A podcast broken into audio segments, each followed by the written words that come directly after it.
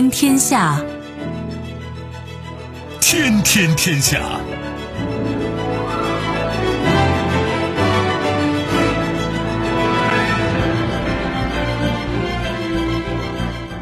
历史穿行者，新闻摆渡人。各位好，我是重阳，这里是天天天下。世界纷繁复杂，新闻随时发生。来看今天值得关注的几个消息啊！意外，俄罗斯总理梅德韦杰夫内阁辞职，普京提名米舒斯京接任。体检，美联储褐皮书称美国经济温和扩张，制造业持续疲软。主意，韩国政府考虑优先放开游客赴朝探亲，文在寅称不违反对朝制裁。离去。央视著名主持人赵忠祥因病去世，享年七十八岁。几件事情都颇值得玩味吧？我们一一道来。欢迎你使用传统收音机或者手机来收听我们的节目啊。另外，这样几个客户端也很方便，一个是记忆石，再就是蜻蜓或者喜马拉雅以及企鹅 FM。你搜索“重阳”可以找到我们的多个节目吧，无论是节目回放还是其他内容啊。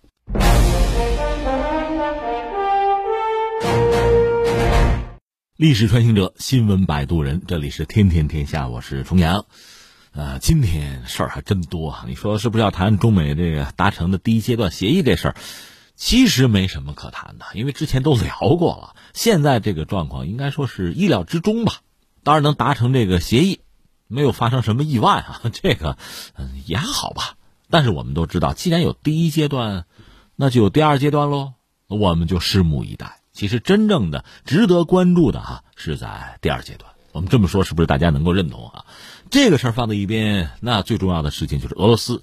其实它不能叫政坛地震，我看有人这么忽悠，不能这么说。但是俄罗斯政坛确实发生了一个大的变化，那就是梅德韦杰夫总理他连同他整个的内阁呀集体辞职了。其实如果一定要讲，这是三件事啊。第一，普京有一个国情咨文，然后呢是。内阁辞职，然后普京又提了总理的新人选，这三件事几乎是环环相扣，一气呵成啊，所以让人浮想联翩。我们先说说这个事儿本身吧，就说十五号，呃，当地时间吧，普京呢发表国情咨文，这算是他打破惯例第一次在年初发表了国情咨文。发表之后没多久吧，梅德韦杰夫就辞职了。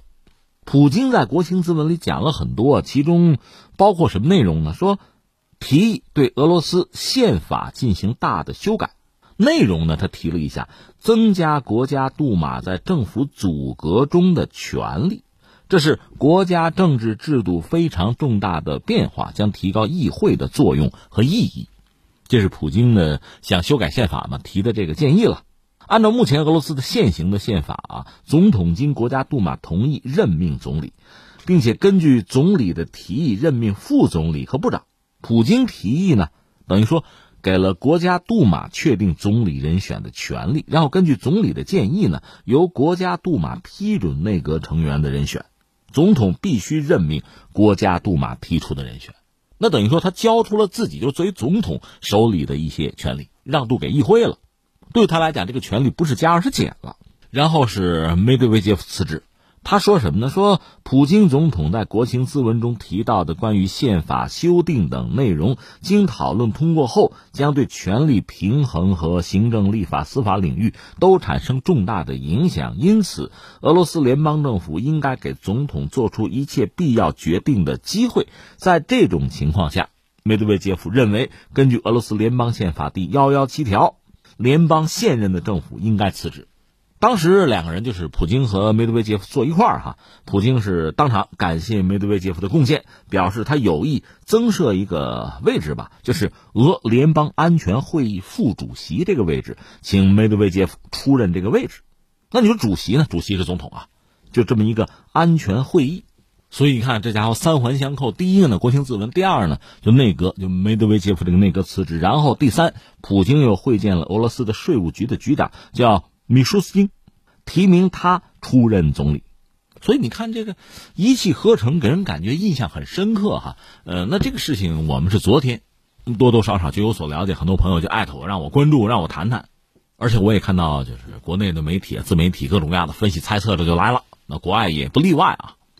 按照惯常的思维呢，就这种变动，人们一般啊，我就说人们，咱们看分析的对不对？人们一般是向两个方向去考虑。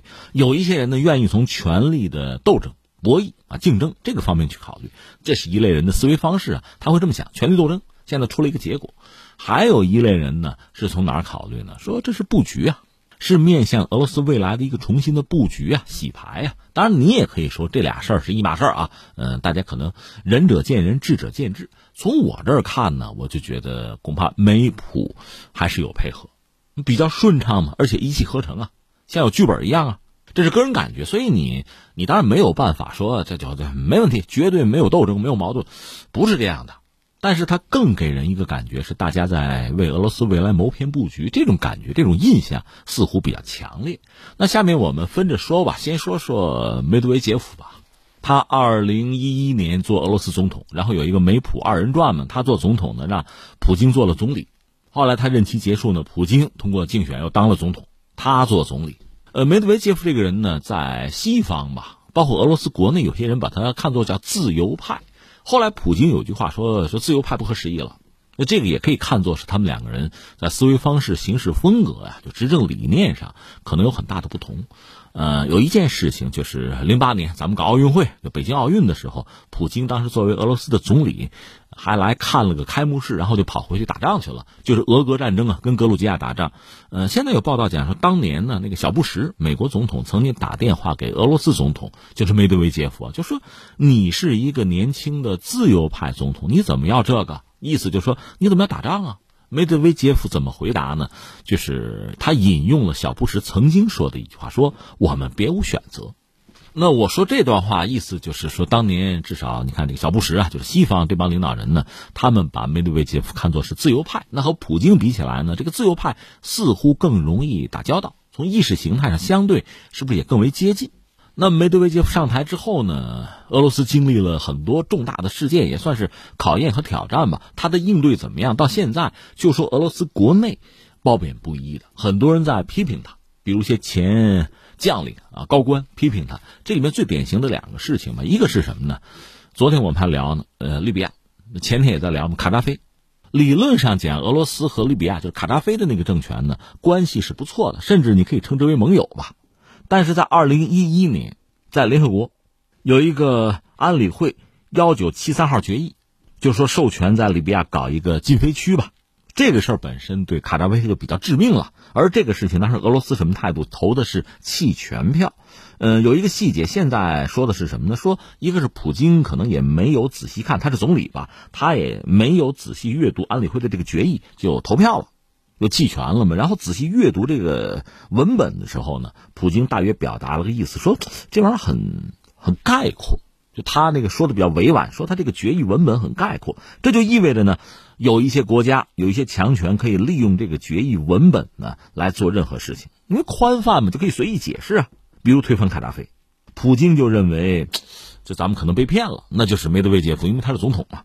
而当时梅德韦杰夫对卡扎菲没有拉一把的这个态度，在俄罗斯国内就在，呃，官方嘛，比如外交界呀，呃，军方啊，很多人是不认同的。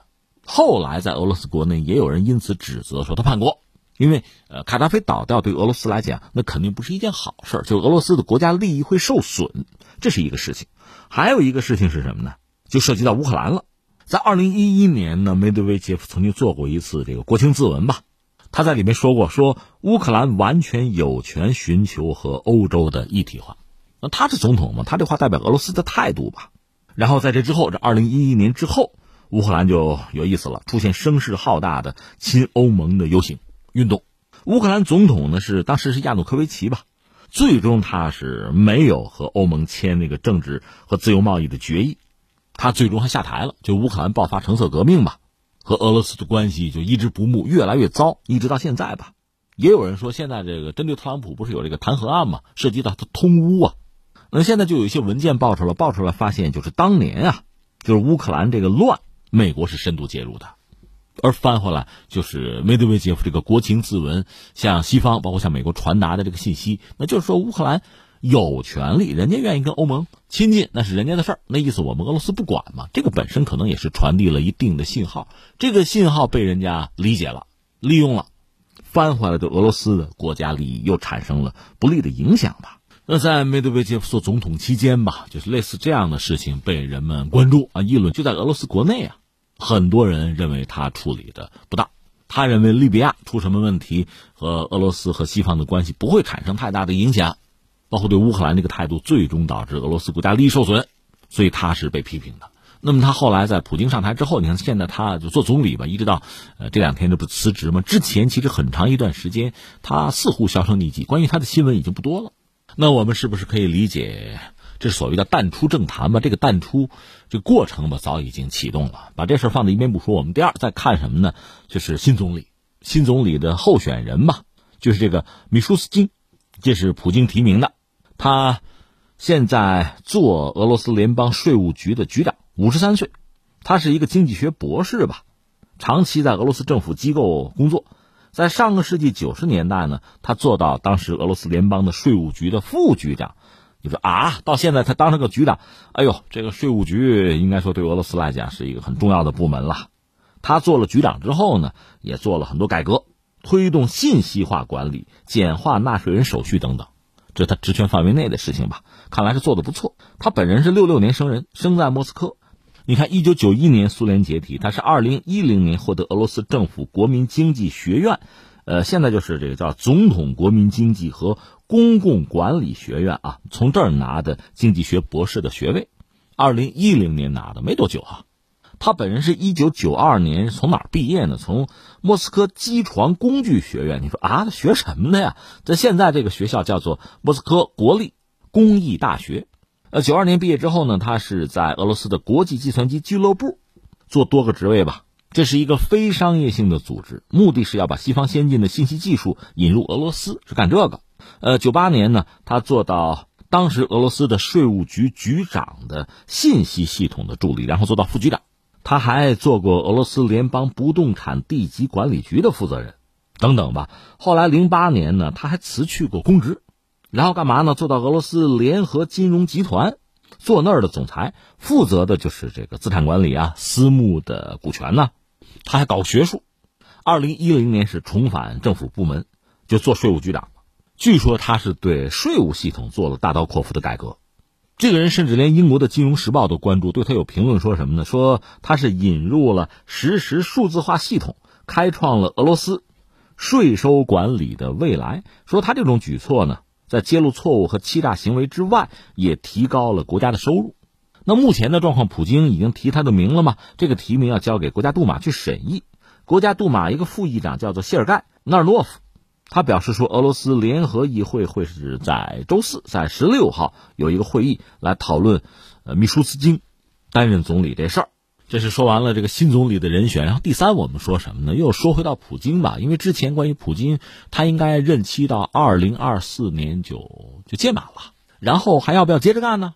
接着干，以目前的这个法律，这是不支持的。那你要做一些修改，而且呢他确实修宪，只不过他这个修宪现在传出来的消息，他是分权而不是集权，这是他现在的这个状况。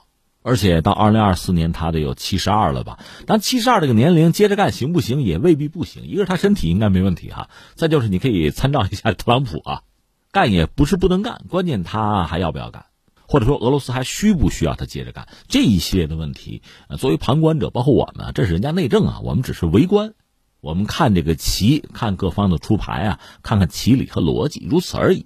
那至于普京呢，曾经也做过一些含混不清的表示。这次这个表示，我们看呢，似乎并不想连任。那之前他就这个问题的表态也比较模糊吧，或者叫暧昧吧，他似乎也没有完全拒绝。那这类的话题本身确实也是俄罗斯国内包括西方高度关注的一个话题啊。那我们现在想说的是什么呢？两个，一个呢，你看我们的节目经常愿意从经济上，从这个层面看看很多国家、很多经济体吧。实际的状况，俄罗斯现在的状况并不是很让人乐观。它现在经济如果从这个实力上讲吧，就从 GDP 上讲嘛，基本上相当于谁呢？韩国，或者我们自己的广东吧，相当于中国的十分之一这个状况。所以有人拿俄罗斯和中国比，中国现在全球第二大经济体吧，呃，最终的数据我们不知道啊，十四万亿应该没有问题，就这个盘子呀，甚至还要再多一点，因为我们相对是比较在这方面比较谨慎和保守啊，不吹。你这么大的一个经济体，这个经济实力啊，就让你有更多选择的自由。你可以选择一声不吭，你的沉默对很多人来讲恐怕都是压力。那你要愿意高调呢，你有这个资格，有这个资本。而俄罗斯不一样，他现在这个经济实力吧，他只能高调。作为一个大国，想做一个全球性的、具有影响力的大国，你只能不断的刷存在感。所以闷声发大财，那恐怕真不是，是没办法成为他的选择吧。至少目前我们没有看到他们有这方面的迹象。而他们经济结构也好啊，他们现在这个贸易状况也好，我们看到的还是油气资源，还是这一块啊。之前我们也讲过，化石燃料这个东西吧，一个是它储量必然是有限，再一个呢，整个人类开始向这个新能源，就所谓的可再生能源、绿色能源，向这个方向去前进、去过渡。中国也好，欧洲也好，在这方面态度都是很积极的。那这对那些产油国来讲，沙特，昨天我们聊沙特，对俄罗斯来讲，其实这都是隐忧啊。未来怎么办？这是一个大问题。沙特搞那个二零三零愿景。沙特阿美上市等等，他就是想办法要找一条路解决一些问题。那至于俄罗斯呢？普京能做到什么程度？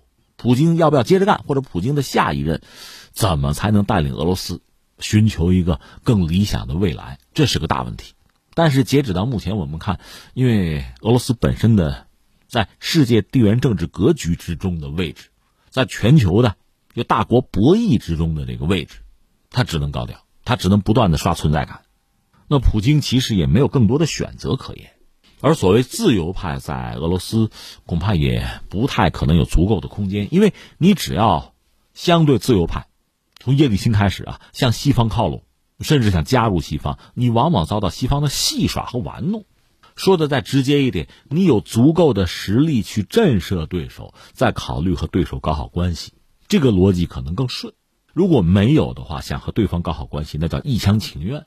而对手往往又没有任何理由要满足你。我们讲了，从俄罗斯的历史，从叶利钦算起，你可以看到哈，这一波一波的操作以及后果啊。普京也好，梅德韦杰夫也好，其实是做了各种尝试，提供了多种备选答案，如是而已吧。那回到我们这个话题开头，这次发生的这个内阁的辞职啊，新总理可能上位啊。这个你要说里面有权力斗争，那权力斗争时时刻刻都存在。另外呢，就是说到普京和梅德韦杰夫，就说这个施政纲领上现在有一个直接的矛盾，大概就是涉及到那个退休改革的问题，就是一个延迟退休改革。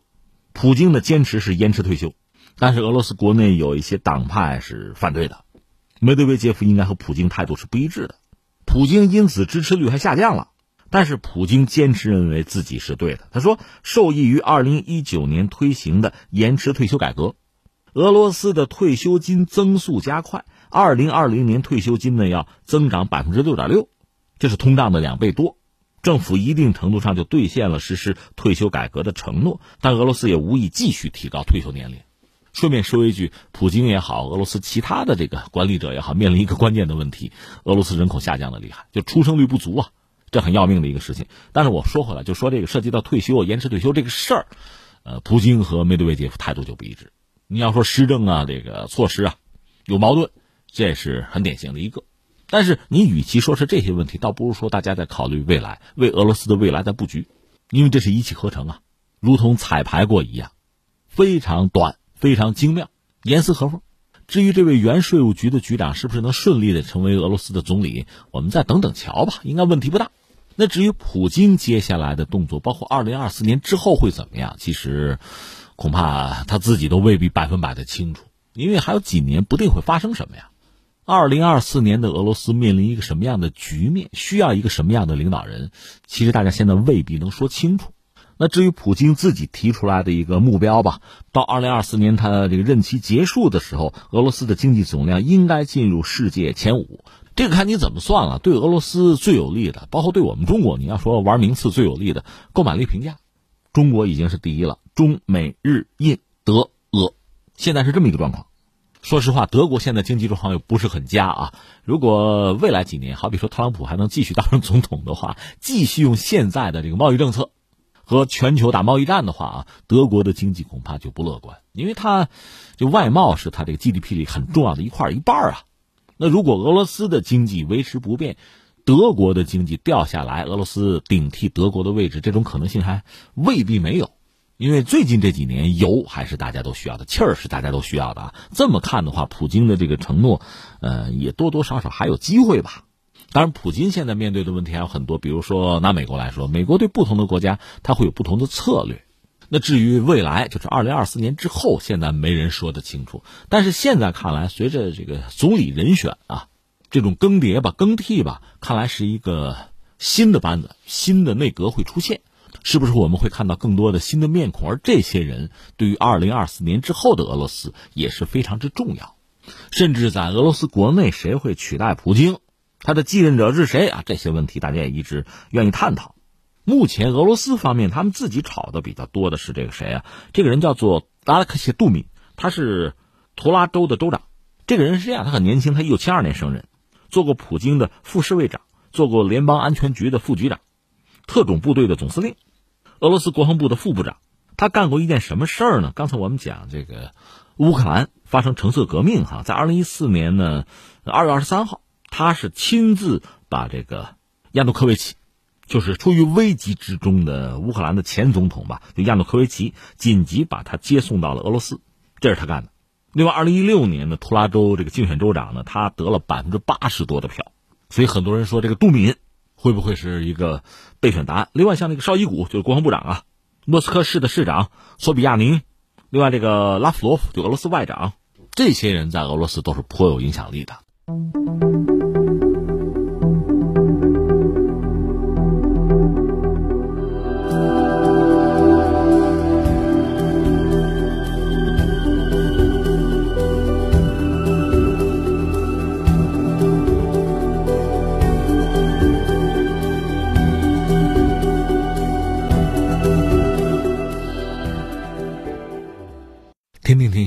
重阳啊。关注了俄罗斯，我们再看看美国吧。呃，岁末年初啊，有意思的事情很多。俄罗斯这不是总统，就普京是打破惯例搞了国情咨文，在年初就搞他那个国情咨文七十分钟吧，聚焦了什么经济安全问题。他还谈到俄罗斯的命运，他谈什么呢？张嘴就来说俄罗斯的命运取决于什么？人口。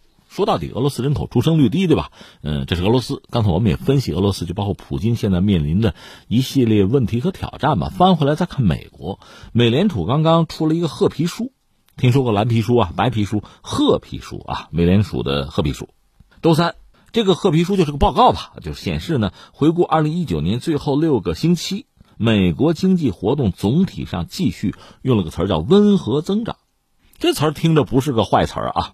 这里边关键的几个要素啊，消费者支出增长被认为是温和的，网上购物的重要性日益增长，假日销售表现强劲。美联储说，大多数地区的就业率稳定到小幅增长，全国的劳动力市场还是紧张，大多数地区都认为呢，普遍的劳动力短缺是制约就业增长的因素，在某些情况下也是企业扩张的制约因素。褐皮书报告还显示说，关税和贸易不确定性也继续对一些企业构成了压力。另外，关于通胀呢，褐皮书就说呢，在报告期内，价格继续以适度的速度在上涨，投入成本也一样。全国范围内对短期经济前景的预期仍然温和。顺便解释一下，他们这个褐皮书啊，那美联储我们知道要开会吧？你比如说决定利率，这个他们是要开会的。呃，今年吧，第一次。货币会议呢，应该是在一月二十八号到二十九号举行。按照他们这个规矩吧，在这个会之前两周，他们一般要发布这个褐皮书。市场普遍预期利率呢会在这个会议上，呃，确定要保持不变。美联储最近说呢，除非可预见的经济前景发生重大的变化，否则在可预见的将来，利率会维持在当前的水平。就美联储，我们知道美联储和特朗普老不对付嘛。特朗普作为总统，他是需要成绩的，需要自己的。业绩啊，那需要在利率等等方面要配合，包括美联储。但是美联储可不是对总统负责呀，他对美国经济负责呀。所以双方的这个政策上有非常多不同的见解，经常还互相的这个骂战啊。尤其特朗普骂美联储，但是总的来说，美联储还是维持了自己一贯的风格吧。按我们的话讲，这是有定力哈。那美联储现在这个褐皮书实际上也是一个阶段，六个星期吧，就是美国经济一个体检报告嘛。当然，对大多数听众朋友来讲，如果你不是做专业的这个经济啊、投资这个工作，可能对一个小周期的这个数据可能性质也不是很大。那一个更直接或者更简单、更关键的问题，美国经济到底怎么样？你这个问题你要让我说，恐怕三个字可以概括吧。一个字叫什么呢？衰，就衰落的衰啊，这个你不能回避，这个状况是存在的。那第二是什么呢？高，这个高呢，我们要画一个圈我指的是在发达国家里，它的增长率还是高的。第三呢，债，它债务很严重，大概是这么三个字哈。你说这有点矛盾，听着乱是吧？咱们就一块解释吧，这么个状况啊。我们就说，比如二零一八年，现在是二零一九年刚过，对吧？二零一八年的时候，全球就 GDP 这个状况啊，全球 GDP 大概超过五万亿的就这么几家，美国算一家，呃，大概能到二十一万亿了吧？二十万亿没问题。中国呢，十四万亿没有问题。呃，再一个欧盟，欧盟加一块儿哈。肯定超过五万亿啊！再就日本，日本超过五万亿了。全球五万亿以上经济体啊，这个规模的这么大的，就这四家。当然，欧盟是整个，你要拆了它，比如英国、法国、德国，那就规模小了。二零一八年呢，美国的增长率是百分之二点九三，近百分之三，比较高。呃，日本是零点七九，这就很低了。英国是一点三九，呃，德国一点五三，法国一点七二，这是几个欧洲国家吧？中国呢？那二零一八年六点六总是有的增长率啊，到了二零一九年呢，其实大家多多少少都往下调，往下降了。中国在六左右，这没问题。美国呢还挺到百分之二，它从二点九三降到百分之二，应该说，我说这个高就是这个意思。它和其他几家比起来，它算高的，因为那几家更惨，比如日本到个零点五吗？德国反正零点五了，法国、英国能到一，差不多就是这个状况。所以中国不论看这几个发达国家，就老列强，美国的就增长率还行。你说这有点比烂的意思吧？你也可以这么说，反正谁先烂谁先死啊。这个规模的经济体一旦倒下，它的优质资产大家一抄底，就又能很好的过一阵儿。最典型的苏联解体啊，大量的优质资产的国有资产不就流失了吗？那从西方国家那个角度讲，抄底啊，好好的吃一阵呢。后来韩国不也出问题吗？他们不是拍了一部电影叫《国家破产之日》啊？其实面临的也是西方很多，就这个公司吧，我们说资本吧，杀将进来，优质资产想办法以最低的价格拿走，这是很残酷的一个过程。国家之间竞争就是这个样子。所以你要说目前看，其实欧盟状况不是很佳。你说是不是意味着大的经济危机要发生？那倒不一定，那看他怎么操盘了。只是说压力比较大。这是我们看到这个经济的盘子增长率啊。另外还有一个什么可以说，就是说资本啊，你比如中国的资本想在美国投资，那美国不愿意不接着，那么外资对各个经济体的这个选择还是很重要，看大家的态度吧。一般说来，资本想去的地方，那一个是安全，再一个呢就是能挣钱。那在全球范围内吸引外资比较好的，在发达经济体里边，可能第一个还是美国。二零一九年世界投资报告，这是联合国发的，它的数据实际上是一八年的呗。一个是全球这个外国直接投资啊，持续在下降。呃，一方面流向西方发达国家这个下降很厉害，再就是说到这个亚洲地区吧，小幅上升，是这么一个状况。在这个大背景下，我们单看两个国家吧，一个是美国，美国经济增长也在下滑，但是呢，在这个直接投资这个领域吧，就是外资流入。它还是排在最前面，大约多少呢？二五二零亿美元，这是它。那接下来呢，就是中国。中国你两边说，一个说这个内地吧，大陆吧，幺三九零亿美元。呃，香港呢，幺幺六零亿。我解释一下两点。第一个呢，原因在于港币可以自由兑换，人民币不行，这是一个啊。第二个，这个幺幺六零亿不是砸到香港，是通过香港大多啊，还是要砸到内地来，加一块嗯，比美国多一丢丢，所以你看，一个是看看经济增长，增长率怎么样，盘子怎么样，这是一个指标。再一个，你看看资本啊，它比大家都聪明，它一个是要避险，还要盈利，它愿意去哪儿，证明哪儿是靠得住。现在就这么一个状况，所以总的来说，你看美国经济整体其实是在跌，那它整体经济这个衰落或者说收缩的态势吧，其实全世界也看得清楚。你比如他打贸易战，包括全世界他的盟友，他更狠啊！北约啊，收费军费百分之二，日韩驻军多掏，就算这个钱嘛，很在乎这个了。从特朗普多次表述来讲，他是愿意从全球收缩的，因为所谓全球控制成本就维持目前全球秩序，这个成本美国觉得自己掏的太多，觉得亏，不愿意干了。那你说为什么以前愿意干，现在不 愿意干呢？说到底还是债务压力太大，成本太高吧，有点撑不住。就说美债太多了，而且美债多到什么程度？它大概是百分之百吧，就是 GDP 的百分之百。日本是百分之二百，但是你知道日本那个 GDP 盘子是五万亿，美国是二十万亿啊，甚至二十万亿还要多。美债太高，美国政府也没有钱，很多事情做不了。它传统控制世界不是，呃，我们讲什么像这个航母，航母指的就是军力啊，芯片指的高科技，还有美元，这算是三足鼎立一个局面吧。另外你要说起来，美债本身适当的美债其实也是控制世界的一种方法。本来它有一套比较完整的体系，完成对世界的其实就是这个经济啊、金融的控制。但是现在它这个所谓三足鼎立啊，这个支撑的局面看来是出问题了，因为没有人搞它，它自己搞的嘛，美债。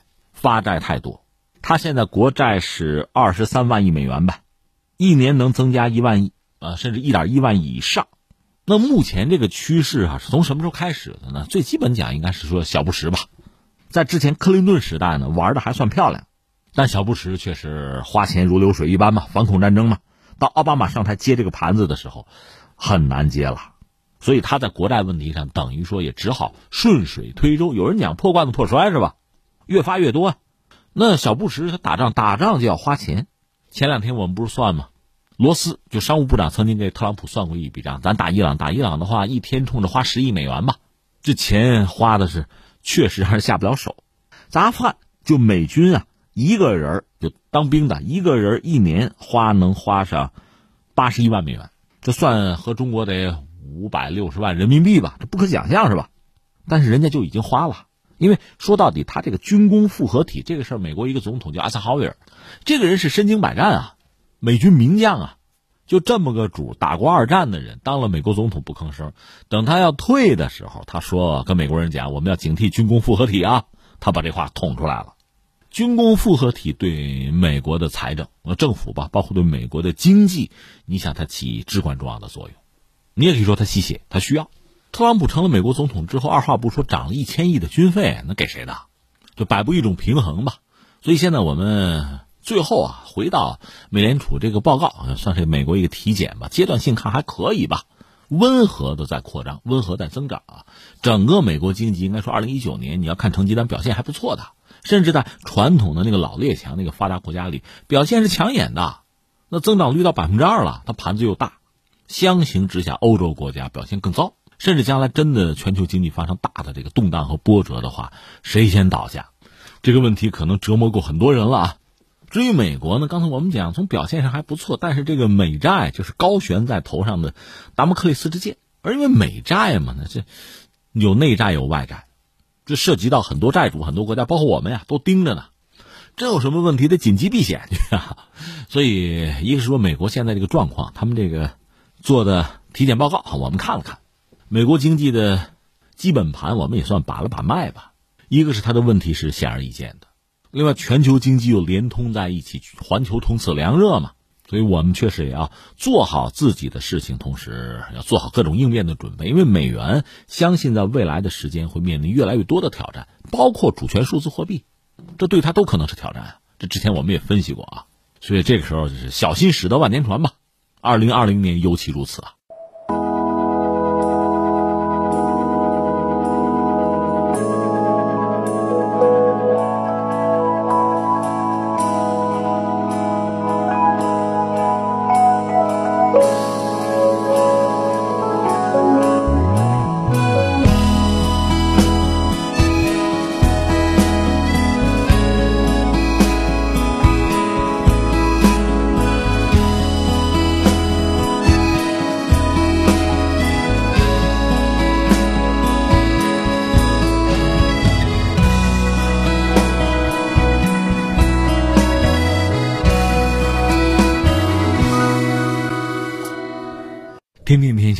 重阳。下面关注一下朝韩关系啊，是这样，在当地时间十五号吧，韩国方面他叫统一部一个发言人叫金银汉，他是副发言人啊，他在一个例行记者会上表示说呢，就是放开韩国散客赴朝鲜旅游，他一个表态说，只要能够保障游客的人身安全，韩方积极考虑开放散客赴朝旅游。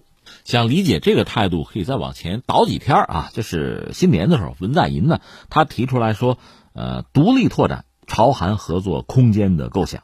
在离散家属团聚问题上，韩国政府考虑推进国民赴朝散客旅游。韩国统一部呢是去年十二月三十一号有一个第三次朝韩的离散家属的交流促进基本计划，二零二零到二零二二吧，是积极支持通过第三国的民间离散家属交流计划，包含确认亲属是否在世啊，呃，面对面团聚啊，亲属通信的这个经费补助等等，就各种办法吧。总而言之，韩国方面。是想绕过对朝制裁，因为现在不是联合国有对朝的制裁吗？绕过这个制裁，凸显骨肉重逢这个人道主义的课题，以此为落脚点吧，促成金刚山旅游等等散客游的项目。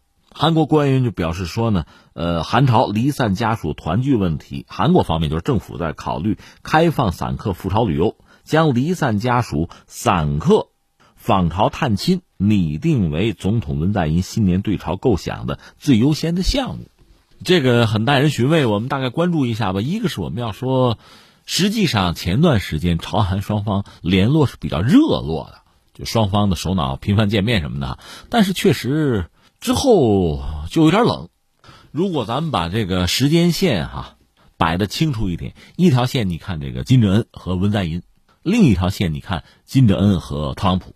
这你看的可能比较清楚啊，就是朝韩呢先接触、先见面，谈的比较热络，这算是一个热身吧，算打了一个基础吧。然后呢，美朝之间就可以有首脑的见面或者对话。但是呢，遗憾的是双方也没谈出个什么结果来，就是第二次双方首脑的见面，实际上最后是不欢而散了。由那个时候开始到现在，那么韩朝的关系逐渐也在趋冷，大概就是这么一个状况。当然。现在我们看到，一个是金正恩过生日，特朗普还通过韩国方面要祝人家生日好啊，生日快乐。另一方面呢，似乎美方也向朝方表达了愿意接着谈，表达了这个态度。而朝鲜方面的回应呢，啊，表面看不是特别积极。那么朝韩关系在这个背景之下逐渐的趋冷吧，也不让人觉得意外。那今天既然聊到这儿了，我们不妨看一下几个话题。一个话题呢，我觉得关注一下朝鲜方面。朝鲜方面看什么呢？一是看看它的经济。今天节目很有意思，你像俄罗斯呀、美国这个经济状况就底牌吧，经济底牌我们多少扫了一眼。那看看朝鲜，朝鲜其实很难看清楚。实话实说，他并不是很明确的公布自己的就经济领域的指标。就算人家公布，因为他的统计方式方法吧，是不是和就国际主流上也有一些不同嘛？所以你很难明确的去判断。那你怎么了解朝鲜的这些经济数据呢？韩国倒是总替他统计啊总结，但是韩国方面报的这个东西，你信不信呢？你也不好讲，因为韩国方面算这个东西，有时候算的他是有私心的。所以按照韩国方面统计讲呢，实际上因为就联合国对朝制裁以来吧，朝鲜经济不是很理想，甚至萎缩。按照韩国央行提供的数据呢，朝鲜它的国内生产总值讲 GDP 吧，萎缩了百分之三点五，就是一九年比一八年吧，这是九七年以来，九七年曾经萎缩过百分之六点五，那是比较严重的一个状况。所以这个三点五这个幅度不小啊。因为所谓国际制裁，像石油包括其他能源类的资源进口呢，受到了限制，所以这涉及到工业，工业就会有问题。石油是工业的血液嘛，有些厂子是不是要停产？农业和建筑业产出是不是也会有萎缩？按照韩国方面的统计说，呃，农业损失就是下降了百分之一点三，建筑业可能萎缩百分之四点四。当然，我们再说一下，这是韩国的数据，只能拿来参考一下。我们全球其实你看各个经济体这个数据。往往是自己报，然后有一些这个调查机构会给数据，彼此之间可能也打量啊，拿出来的数据其实不尽相同吧。呃，那一方面参考着看，那么到底哪一个更准？这个涉及的因素很多了，所以韩国方面给的朝鲜的数据，也就是做一个参考。但是这个事儿我们知道，就是在二零一九年最后四天吧，朝鲜方面就是他的劳动党有一个七届五中全会。金正恩是委员长，他有一个历史性的报告，警告说，若美国坚持对朝敌对政策，半岛将永远无法实现无核化，这是一个态度啊。之后，在一月五号，朝鲜首都平壤呢有一个动员大会，就是说要以正面的，这是他们的这个说法，以正面的突破战冲破前进的一切困难。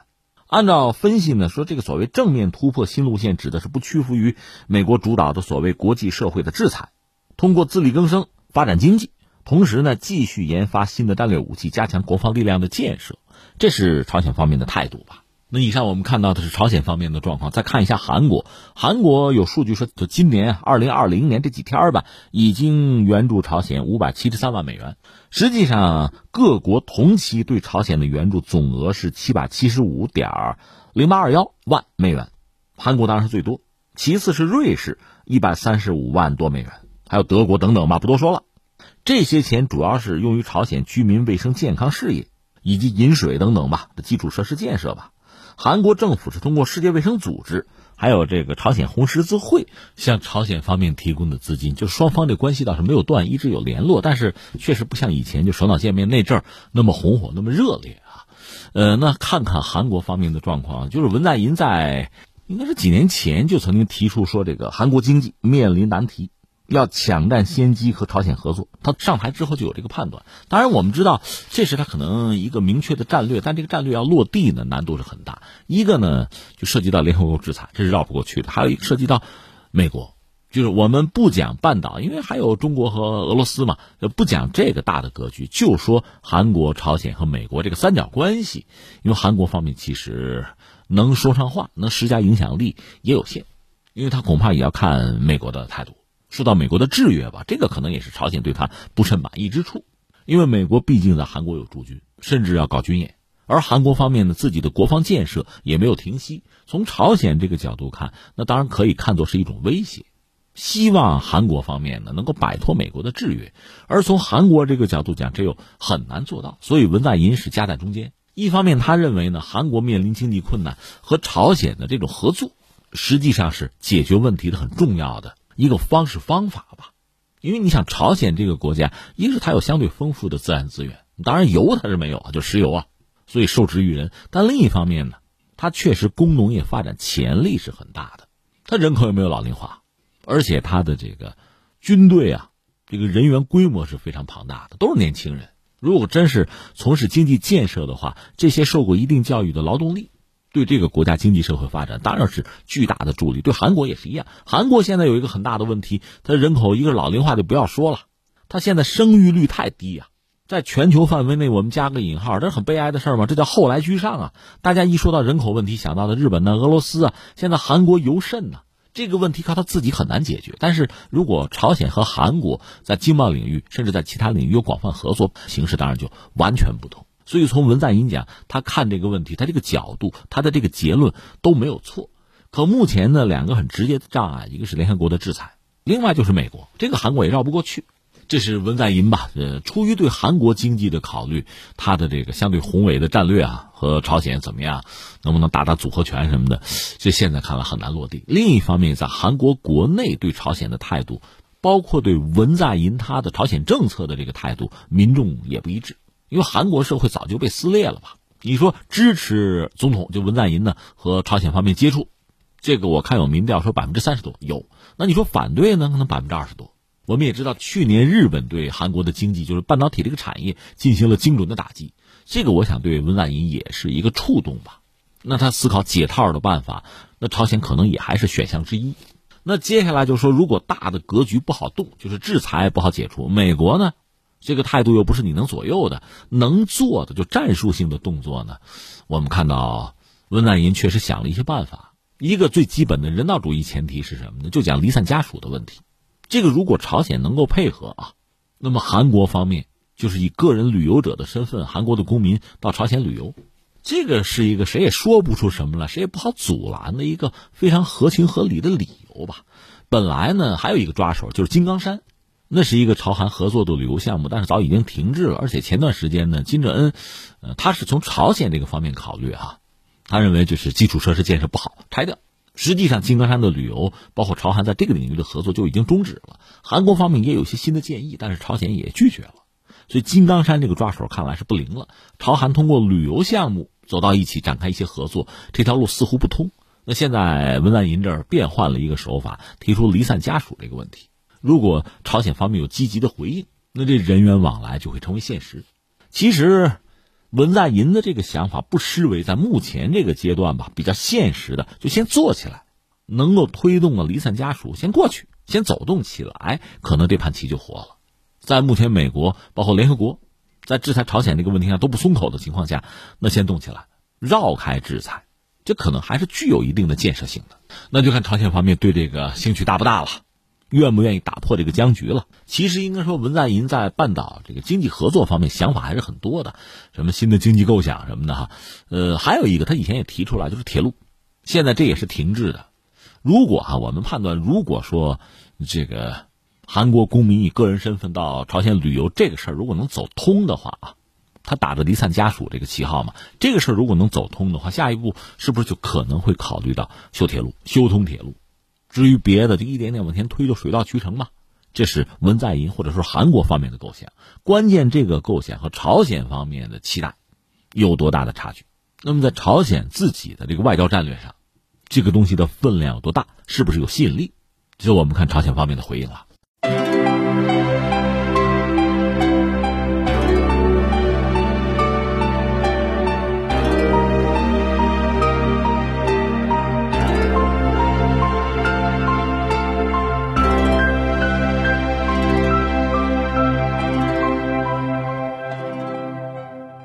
天天天下，我是重阳。下面关注一下刚刚离世的赵忠祥先生吧，就必须要说一下，他是他是七十八岁生日当天去世。他的儿子叫赵芳，通过这个社交媒体吧，证实赵忠祥先生是因病在北京去世，享年七十八岁，正是七十八岁的生日。他本人呢，恐怕真的无需我多介绍，甚至我想，我们很多听众朋友对他极为熟悉，比我还要熟悉啊。他本人一九四二年一月十六号生人，一九五九年开始在中央电视台工作吧，经历了整个中国广播电视行业的一个完整的变迁。他被称作是央视第一名男播音员，他采访国内外的政要无数吧，主持的春晚可能有十多届。说是在去年，大概。去年年底是因为腿部不适去就医，结果发现身患癌症，而且已经扩散，然后就就医了。就医之后，就有一些消息传出来，各种猜测吧。他的助理前两天还辟过谣，对一些不实消息进行过辟谣。之后是倪萍又去探视，之后呢，这今年春节就要来了，春晚就要来了，而赵忠祥先生离我们而去，这确实是让人。痛心的一个事情嘛，因为对于我们这个行当来讲，赵先生应该说是一个标杆级的人物了。他能够进入这个行当本身就很具传奇色彩吧。当年是周恩来总理亲自批示，在全北京市的中学生里招考电视的男播音员，数千个这个应聘者吧，最后赵忠祥脱颖而出，进入北京电视台，当时叫北京电视台，五十年代末嘛，现在就是中央电视台，进入那儿工作，十八岁。整个中国当时大概能有八千部电视机吗？但他确实就成为了中国电视史上第一位男播音员。之后马上就是一九六零年的国庆游行的实况，除了六五年他赶上下乡嘛，从六一年到六七年，呃，整个的这个历次国庆直播转播都是他。后来这个国庆游行就中断了，到一九八四年国庆三十五周年，那个游行和阅兵又是他。这是工作的一条线另外，一九七八年开始，他做新闻联播，第一个出镜的播音员，就播报新闻呐。后来，一九七九年，他随小平同志访美，采访美国总统卡特吧。这在中国的记者圈里，这也算第一人了。就我个人来说，我对他的声音也非常的熟悉啊和尊重，尤其是两个节目，一个是什么呢？我就说我啊，就是《动物世界》，一九八零年。创立的《动物世界》节目，后来一九九五年又有一个人与自然，在我心目中这两个节目其实有差别，但是差不多。他那种主持风格确实非常独特，那种声音吧，你看人和自然的关系，我们看动物界，这个时候你应该是一种旁观、冷漠，都不是，他是有感情在里边，甚至有时候那个声音像叹息一样。但是人和整个的自然界和其他的生物，确实是有距离，是疏离的。这个尺寸，我觉得他把握拿捏的非常好。个人以为好像无人能及吧。有人给他统计过，《动物世界》和《人与自然》可能配音啊、解说呀，两千五百多部，解说文字能有一千八百多万字吧。再就是，他也给很多这个译制片配过音。那这个其实我不认同，为什么他的声音太让大家熟悉？所以你给任何一个角色配音，都会给带到另外的语境之中去哈。这不是说他这个做的不好，是他那个做的更好。另外一个节目，我个人比较印象深的是那个维也纳新年音乐会，还真不是春晚，它有一种独特的韵味吧，有一种独特的气息吧。刚刚过去的这个新年音乐会我也看了，也是央视的年轻的主持人吧，呃，不能说人家不好啊，只是说赵先生那种风格，可能对我们影响太深。实际上，就说我们整个中国人现在在某一个或者某几个年龄段里啊，最为熟悉的还真的就是他的声音。甚至对于很多人来讲，人生很重要的一个阶段，就是在他的声音陪伴下度过的。他就是这样一个人，所以他的离世还真是让人非常的痛惜，同时也很感慨。哎呀，时光飞逝啊，我们曾经那么熟悉的一个人、一个声音也离我们而去，而这个时代还在飞速的变化。那我想感慨两句什么呢？赵忠祥当年啊，曾经我看有访谈，有人把他介绍成主持人，他还挺不乐意。他说：“我是播音员，为什么给我定位成主持人呢？”还在纠结这些东西。在今天，其实这些职业之间的这个差异，还值得人们大动干戈去争论、去思考吗？好像已经不是了。时代在变化，我们这个行当啊、职业呀，都在发生变化。每个人的职责呀、工作的内涵啊，也在发生很大的改变吧。就是说，这个世界或者叫市场或者叫公众对我们的要求似乎更高了。他需要你说播音员、主持人都一样吧？就从业者确实需要更高的素质和水平，这是我一个感慨。而在他的那个时代，他的那个阶段，他确实做到了巅峰。还有一个是什么呢？他本身是电视节目的叫主持人，叫播音员，我就不管了啊。他是有形象的。而我现在想说，因为我是做音频的，我现在想说的是什么呢？其实大家真正哈。对他印象深刻的，反正我的理解还真不是他的形象，而是他的声音。怎么使用这个声音，让自己这个想传达给公众的内容很好的传达过去？声音是很好的渠道和平台呀。其实你想，对人来讲，你要想获取外部的信息啊、知识啊，有人说九成是靠眼睛、靠看的，甚至更多啊。但是你想哈，真的是人和人之间的交流。表达和倾听靠的就是语言，是听觉，是声音啊，它是非常独特的，是非常珍贵的。所以在今天这个时代，动不动就什么人工智能了、大数据了，什么家里聊天哈，这个智能音箱都跟着插话、跟着起哄了，都到了这个地步。但是啊，人和人真正的交流，能够入心的，还是一个人的声音，还是一个好声音呀，这才是最值得我们珍惜的。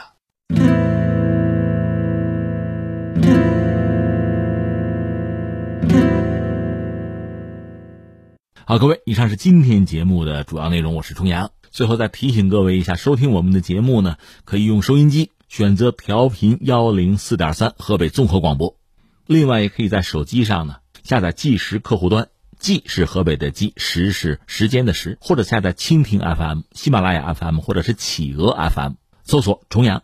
就可以收听我们节目的回放和其他相关内容。以上是今天节目全部内容，我们明天再见。